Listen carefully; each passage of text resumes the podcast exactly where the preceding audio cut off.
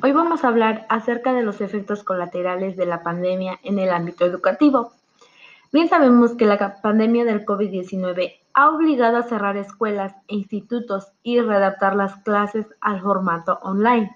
Y a pesar del esfuerzo de los profesionales de la educación y la rapidez con la que los centros han tratado de adaptarse a esta situación, lo cierto es que no todos los alumnos pueden seguirlas de la misma manera los estudiantes más desfavorecidos económicamente sufren mucho más las consecuencias de la llamada brecha educativa.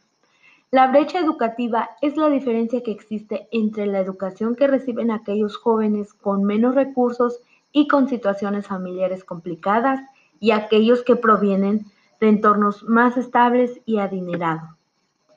En el marco de las presiones para ejercer la pandemia del COVID-19, sobre el sistema educacional con las clases presenciales suspendidas, con una educación remota en desarrollo y con un escenario económico adverso, surge la deserción como una de las principales consecuencias negativas en la educación que podría derivarse de esta crisis.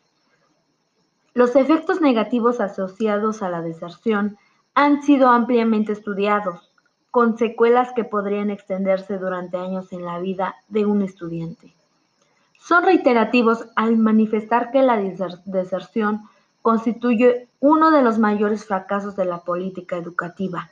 pues trae consigo consecuencias que pueden extenderse para toda la vida e incluso de forma intergeneracional.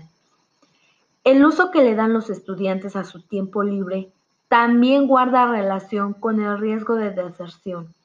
Por ejemplo, Aquellos estudiantes que dedican su tiempo a actividades saludables como hacer deportes o actividades culturales reducirán su riesgo de desertar,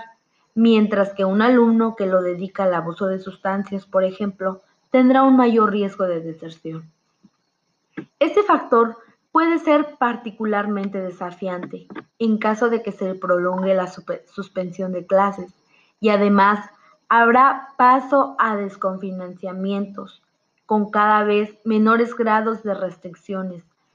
pues los estudiantes no podrán asistir a las escuelas, pero de igual forma tendrán libertades y más tiempo libre, en el cual mal empleado podría situarlos en una posición más proclive a la deserción.